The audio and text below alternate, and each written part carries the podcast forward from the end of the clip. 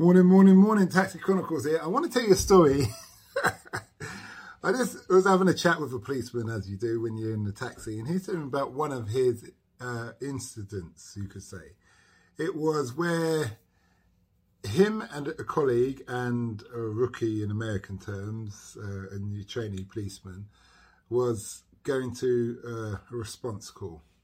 And it was in a block of flats, I don't know where in London. It was like one of those council blocks where you have to walk along the corridor to get into the front door. It's a communal corridor and it overlooks a balcony. Now, the report was that there's a mad, there's a man who's banging on the door really aggressively, trying to get in the house.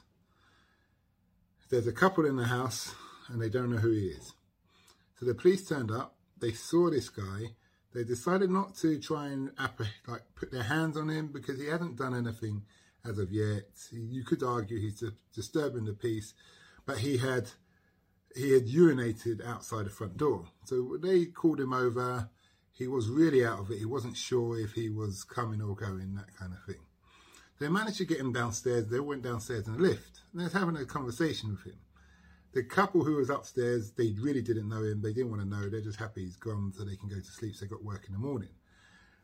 When they're downstairs, the policeman who's telling the story, he's got this kind of iPad thing where he's doing whatever he does with HQ head office. And uh, the rookie policeman suddenly went, "Is that a knife?" and he and he held the man. The man had a knife facing up his sleeve, so the blade's facing up and thing.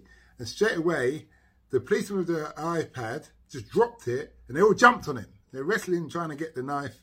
The the lady, there's a lady police officer. She wasn't a rookie.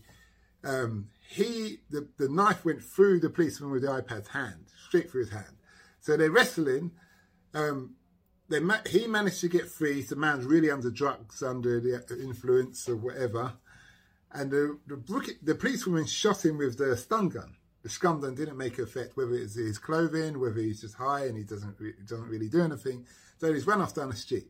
So he's bleeding. He's got his leather glove hand. He's got his uh, leather glove over his hand. He's running after the rest of them. As he's running, they get to an alley. So he's thinking maybe he's, you know, he's going to lose blood and die or whatever, all that kind of thing. They get to the alley.